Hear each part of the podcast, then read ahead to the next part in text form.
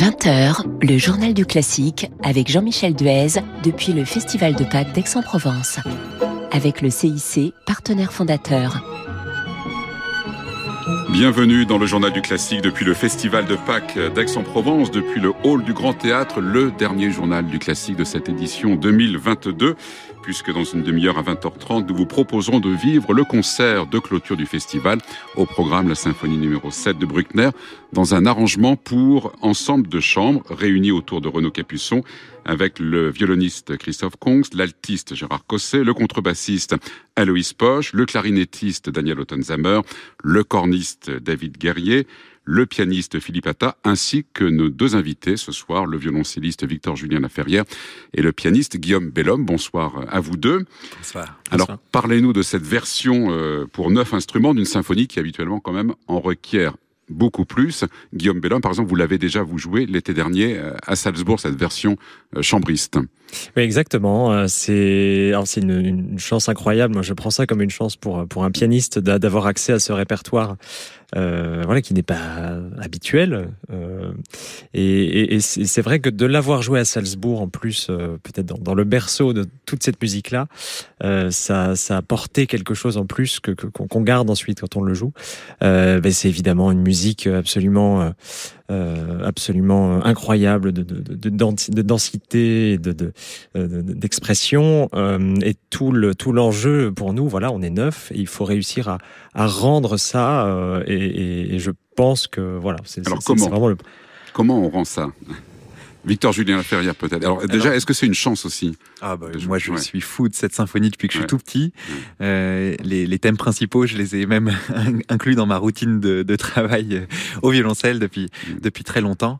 Et, et c'est vrai que c'est cette, cet arrangement, enfin cette réduction, et, qui a été initiée par le par euh, Arnold Schoenberg, me semble-t-il, euh, dans les années 1920, je crois.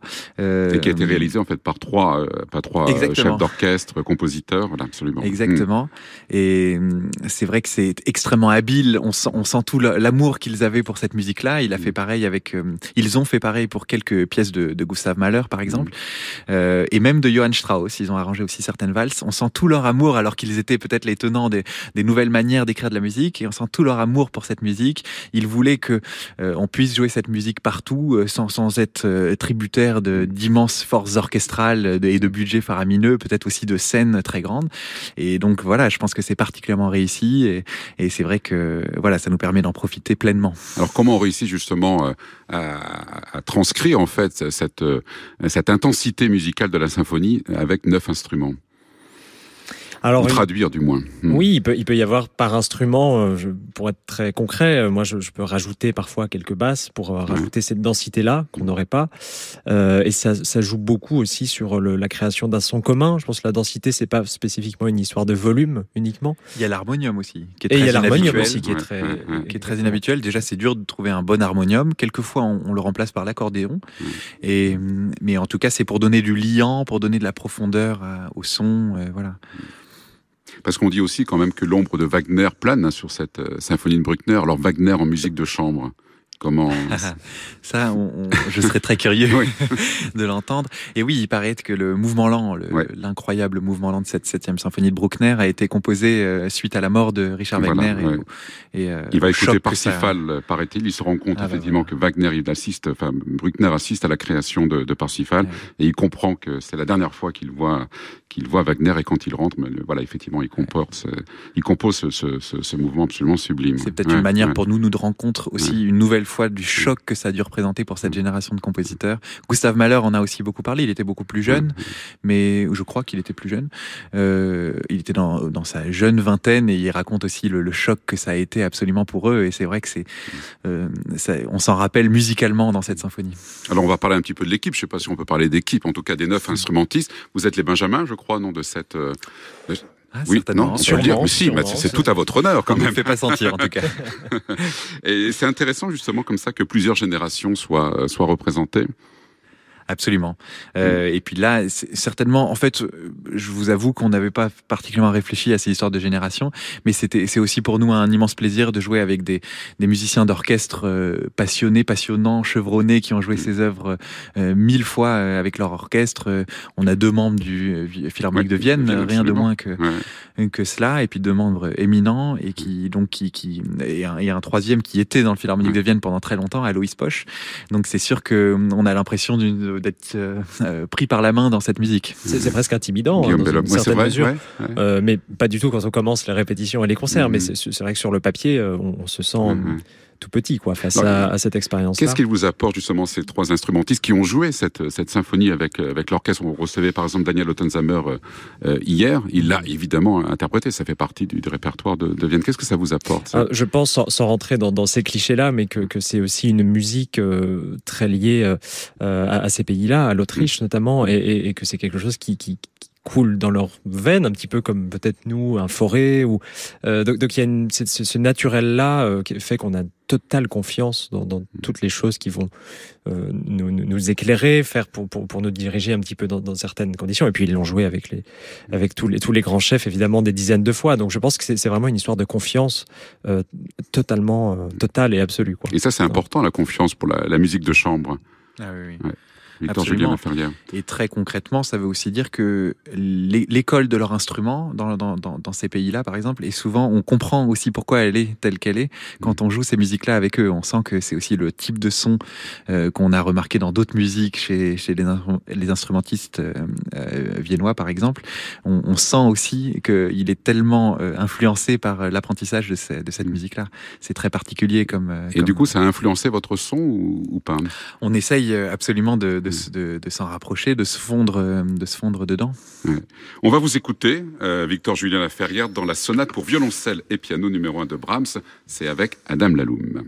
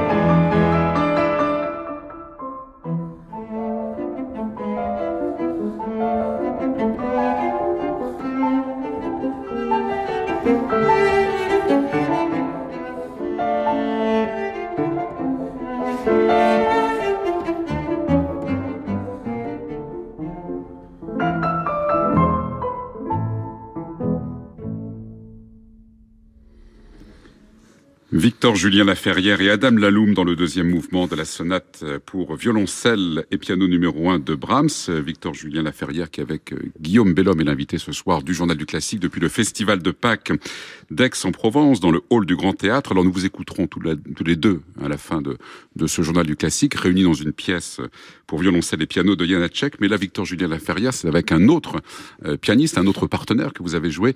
C'est un que vous avez enregistré aussi. C'est important cette, euh, cette diversité ah, moi, j'aime énormément en général la diversité euh, musicale, que ce soit dans les programmes, euh, dans les partenaires. je suis pas du tout fidèle. Bon, attention. c'est pour la musique, c'est pour la bonne cause. Je suis fidèle sur le long terme, évidemment, mais, mais et puis j'ai besoin d'admirer aussi tous les, les, gens avec lesquels je joue, et c'est le cas dans euh, voilà, dans, que ce soit dans le cas de Guillaume ou d'Adam ou Laloum. Qu'est-ce que ça vous apporte cette cette diversité? Ça enrichit votre votre jeu?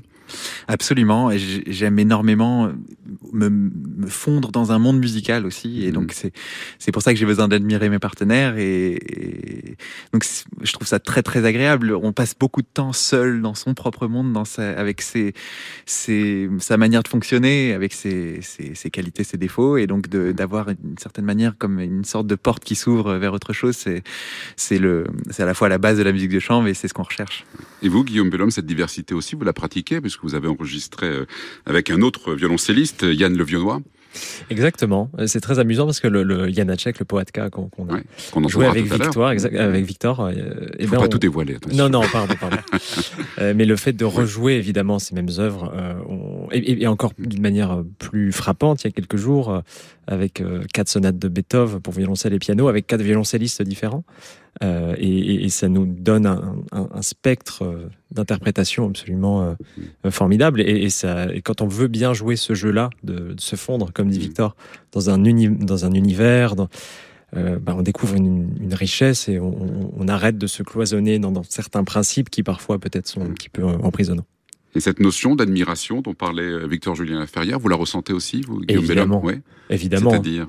Euh, Alors peut-être le terme d'admiration, en tout cas, euh, euh, c'est plutôt le terme de confiance qui, qui, va avec. Bien sûr, on, admire la personne avec qui on joue, mais surtout on a confiance, euh, que ce soit dans le travail, que ce soit sur scène. Euh, cette notion-là, elle me semble très importante. Il y a une forme d'abandon euh, qui, qui, qui, nécessite cette confiance-là. Mm. Alors le festival de Pâques d'Aix-en-Provence, c'est aussi une ambiance particulière. Vous évoquiez effectivement les sonates de Beethoven que vous avez euh, jouées euh, l'autre jour. Les artistes aussi, bah, après les concerts, le lendemain, euh, viennent écouter leurs euh, leurs collègues. Hier soir, tous deux, vous étiez au magnifique récital qu'on a pu écouter ici, qui, qui réunissait Renaud Capuçon et Martha Argerich. C'est important d'aller écouter les, les autres. Ah ouais, c'est fondamental et ça, ouais.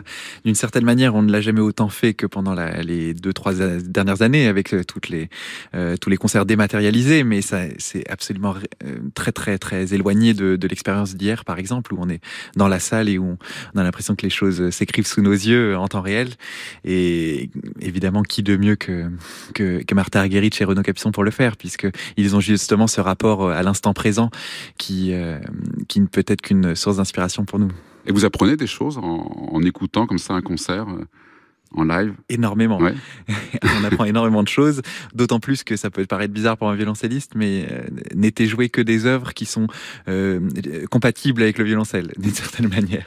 Deux des trois sonates, euh, je les joue au violoncelle, et, et la sonate Kreutzer, je, je l'ai jouée en quintette à cordes.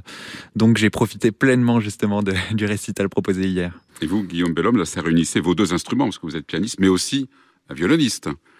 Bien sûr. Ouais. Alors c'était assez amusant parce que ce sont des, des sonates, notamment la sonate de Franck, qu'on joue mmh. beaucoup avec Renaud. Mmh. Et, et c'était la première fois que je me retrouvais de, de, de l'autre côté. Et c'est, je pense que quand, Victor dit qu'on apprend beaucoup, là c'était vraiment le cas. Parce que d'avoir ce recul-là et de voir ces, ces deux euh, personnalités tellement fortes qui, qui, qui en créent une troisième finalement euh, unie, euh, je, je pense que je, je la jouerai enfin, je vais forcément intégrer des choses euh, dans, dans, mon jeu après avoir entendu un concert comme celui-là. Euh, je pense que c'est fondamental. Alors, comment écoutez-vous un concert, vous, jeune pianiste, Martha Guérich, d'une autre génération? Ah bah, évidemment euh, une, une admiration immense, je pense pour tout pianiste et pour tout musicien. Euh, c'est quelqu'un qui, qui a toujours accompagné mes, mes, mes écoutes, ma, ma, ma vie de, de, musicien, de pianiste, que, que euh, je, je, pense que beaucoup de gens en parleront mieux que moi. Mais Et vous êtes mais... attentif, par exemple, à sa technique, à son interprétation? Est-ce que ce sont des choses que vous Non, parce que je, ce que j'admire peut-être le plus chez elle, c'est la, disparition de, l'aspect instrumental, mm. c'est-à-dire, en tout cas, de, la, barrière instrumentale qui, qui, peut être euh, la seule barrière qu'on a, parce que finalement, l'instrument est un, est un outil, est un très bel outil, mais nous, notre but, c'est d'être dans la, pensée musicale unique. Si on pouvait se passer de, ces euh, données euh, purement matérielles, entre, entre guillemets, et, elle, c'est vrai que le, piano disparaît sous, sous tellement de, d'inspiration, évidemment, qui va avec cette facilité technique, mais, mais cette donnée-là disparaît totalement. Alors, on va vous écouter, Guillaume Bellhomme, dans la sonate numéro 18 de Schubert, le troisième mouvement.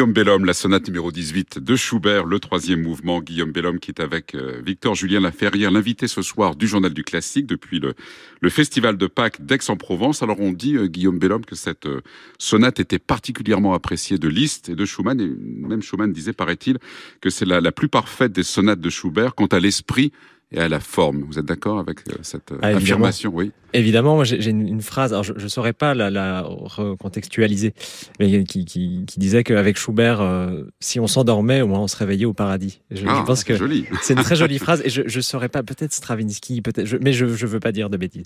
Euh, en, en, tout cas, oui, bien sûr, c'est de, de, forme globale et c'est ce qui rend d'ailleurs ça si beau et si dur de, de tenir comme ça une, une, de ces dernières sonates qui, qui, qui semblent s'étendre comme ça et de garder quand même ces structures très fortes, euh, c'est un défi. Et c'est, je pense qu'il faut s'y attaquer d'ailleurs assez assez jeune, assez tôt. On peut assimiler souvent cette musique à une forme de, de maturité suprême, d'attendre des dizaines d'années avant de la jouer.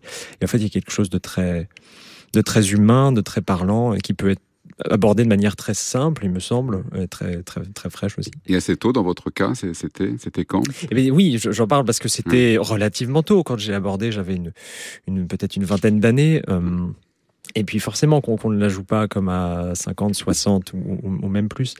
Euh, mais mais c'est une musique qui ne souffre pas du tout, à mon sens, de, de, de cette forme de, de candeur, peut-être de l'aborder euh, voilà, avec ce qu'on a à 20 ans, c'est-à-dire euh, une espèce de découverte très très libre, très très fraîche qu'on essaye de L'interprétation évolue dans le temps, ça c'est une, ah certitude bien évidemment. Sûr. Bien sûr. Et quand vous réécoutez, justement tout à l'heure, vous, me, vous nous disiez en écoutant ce, ce troisième mouvement que c'était la première fois que vous le réécoutiez depuis, depuis longtemps. Quel, quel regard, quelle écoute vous avez, vous avez eu? Au-delà de ça, je crois que je n'ai jamais, jamais. jamais réécouté. Non. Vous avez bien fait de venir alors. non, je, ne je, pense pas être le seul dans ce cas-là. C'est-à-dire que mm. le, euh, le, le, disque, ça, ça reste quand même une, euh, un instant avant tout. On grave un instant de vie, on grave un instant aussi de, de notre vie de musicien. Et on n'a pas forcément envie de, de, se replonger. En tout cas, ça prend un certain nombre d'années. Euh, je réécoute jamais les, les, les, disques que je, que je fais parce que c'est, j'essaie toujours de, de voir euh, vers l'avant, voir ce qui pourrait être. Euh, et alors, parfois, oui, voilà, cette occasion, je, je, je retombe dessus et, et c'est toujours un plaisir, plus ou moins. En fait. et Victor Julien Ferrière, c'est la même chose, ouais.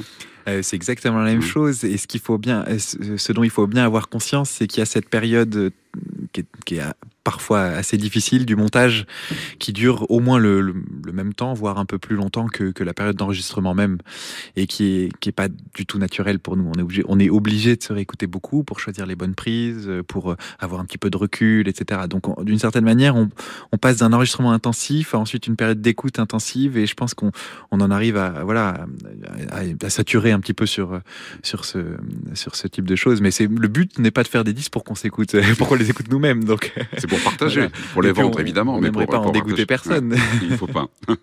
Alors Victor Julien Ferrière, en 2017, vous avez remporté le, le premier prix du concours euh, Reine Elisabeth. C'est un concours euh, prestigieux, l'un des plus grands concours internationaux qui récompense euh, habituellement le piano, le violon, le chant et la composition. Et cette année-là, c'était la première fois qu'il s'ouvrait au, violoncelle. Cinq ans après, quel souvenir vous gardez de, de, de ce concours et surtout de cette, de cette récompense suprême? C'est un concours qui est très long. Déjà, il y a presque un mois de concours et ensuite il y a presque un mois de tournée de lauréats ensuite qui, voilà qui, se suivent l'un l'autre. Donc j'ai euh, énormément de souvenirs très très variés, des souvenirs du, des pires stress possibles, des souvenirs de, de aussi de, de, de, évidemment de grande joie, des souvenirs de très grande fatigue euh, nerveuse, euh, physique, etc. Donc euh, j'ai c'est très riche en général tous mes, souvenirs de, cette période-là, mais certainement le, le, souvenir qui prédomine c'est le soulagement euh, d'une certaine manière, que, que ce, ce soit euh, je sais pas comment comment expliquer. C'est pas juste que ce soit terminé, mais juste un grand soulagement après cela. Peut-être aussi parce que ça correspondait à euh, la fin d'une période de concours aussi, qui qui est qui est même si je pense euh, pas du tout euh, l'avoir très mal vécu, j'ai quand même fait des concours pendant pas mal d'années et c'est quelque chose qui n'est pas forcément toujours très compatible avec le geste artistique. Donc on est, on est content de le mettre derrière soi, je pense. Et ça vous a ouvert des portes, évidemment. Ah oui, oui, de ce côté-là, ça, ça remplit toutes les attentes qu'on peut avoir d'un concours de ce type-là. Alors le festival a été euh, endeuillé par euh, le, décès lundi dernier d'un immense pianiste, Nicolas Angelich. Il était un habitué de, ce festival de Pâques d'Aix-en-Provence. Et c'est quelqu'un qui, Guillaume Bellob, a beaucoup compté pour vous. Vous l'avez eu comme, comme professeur au, au CNSM de, de, de Paris. Oui, oui, effectivement, en arrivant à Paris, c'est peut-être euh, une des premières personnes, euh, voilà, qui que, que, j'ai pu voir, euh, qui m'a inspiré, qui continue à m'inspirer évidemment immensément. Euh, qui m'a aussi euh, ouvert des portes. Donc, je lui dois personnellement beaucoup, mais je pense que le, euh, le, le, choc voilà, qu'on ressent un petit peu tous à cette disparition est à la hauteur du, de la personne qu'il était, de l'artiste et de la personne qu'il était. Humaine aussi. humaine aussi, évidemment. Donc, donc, donc, voilà, je, je, il y a évidemment d'autres personnes qui seront mieux, placé que moi pour, pour en parler, mais, c'est quelqu'un qui, a été, qui reste très, inspirant. C'est une perte qui est assez euh, euh, dure à, envisager. C'était un génie en tout cas devant le piano. Ah oui, c'était en tout cas un, un musicien euh, total, le, un petit peu comme ce que je pouvais dire sur Argerich tout à l'heure. L'instrument disparaissait au profit d'un discours qui semblait totalement direct, c'est-à-dire que le, piano euh, n'est plus un piano en tant que qu'outil dans, dans, son cas aussi. Et, et, voilà, je pense que c'est c'est très douloureux pour pour tout le monde. Et voilà. Alors nous arrivons déjà au terme de, cette émission. On va vous écouter tous, les deux, Victor Julien Laferrière et, Guillaume Bellhomme. Donc comme promis, une pièce de, de Janacek, euh, Poetka, et c'est du live, hein, 2014 à Deauville. Et vous, quel souvenir avant de l'écouter vous avez de cet enregistrement comme ça en quelques, en quelques mots? C'était le, le, premier été où on a joué ensemble. Exactement. On avait joué plusieurs œuvres, euh, dont, dont celle-ci. Et vous voyez directement en enregistrement, c'est pas banal, mais enfin, euh, d'une certaine manière, avec un peu de recul, je suis ravi euh, d'avoir cette trace. Ah oui, moi aussi. Oui, ça reste un très bon souvenir. Je dis pas ça uniquement parce qu'il est à côté de moi. Ça reste un très bon souvenir. eh bien, nous vous l'offrons en quelque sorte alors. Thank you.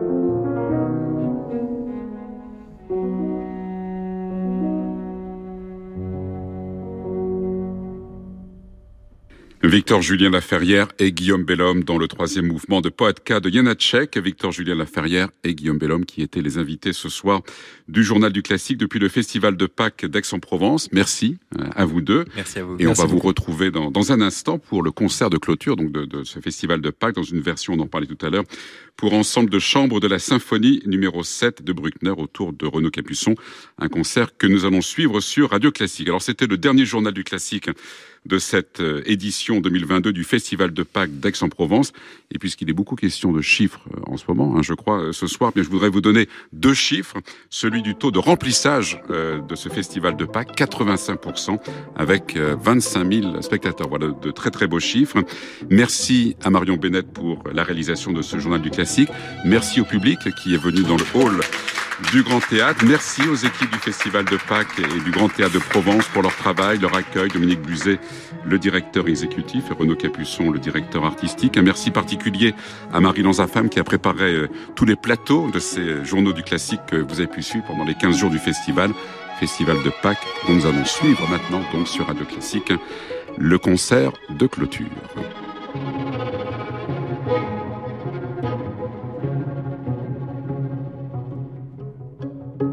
Avec le CIC, partenaire.